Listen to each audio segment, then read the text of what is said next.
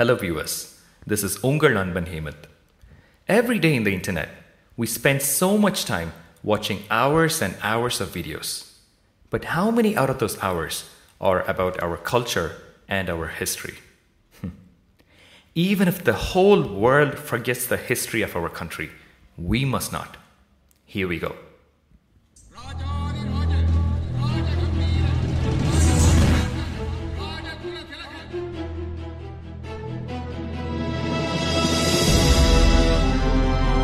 Karikala Cholan was a valiant king who ruled in the 2nd century BC during the Tamil Sangam period. He was the greatest of the early Cholas. His other name was Perungilli Vemdi. His father was the Chola king Ilamchet Chenni. His mother was a Velir princess.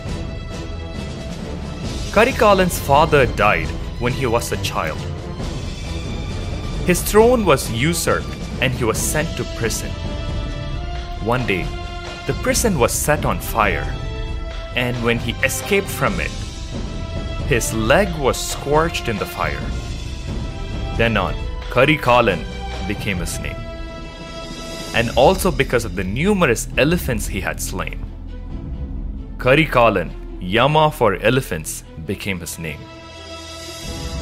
Karikalan's uncle, the poet Irumbidar Thalayar helped him get back his throne. As per Pattinappalai, a poem from Sangam literature, he fought the Battle of Venni against Pandya, Chera, and 11 Velir kings and won the battle.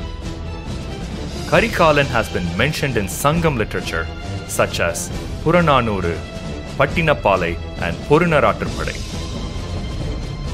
Over 2000 years ago, he built Kallanai, the oldest dam that is still functional today. He will be ever remembered for his valor.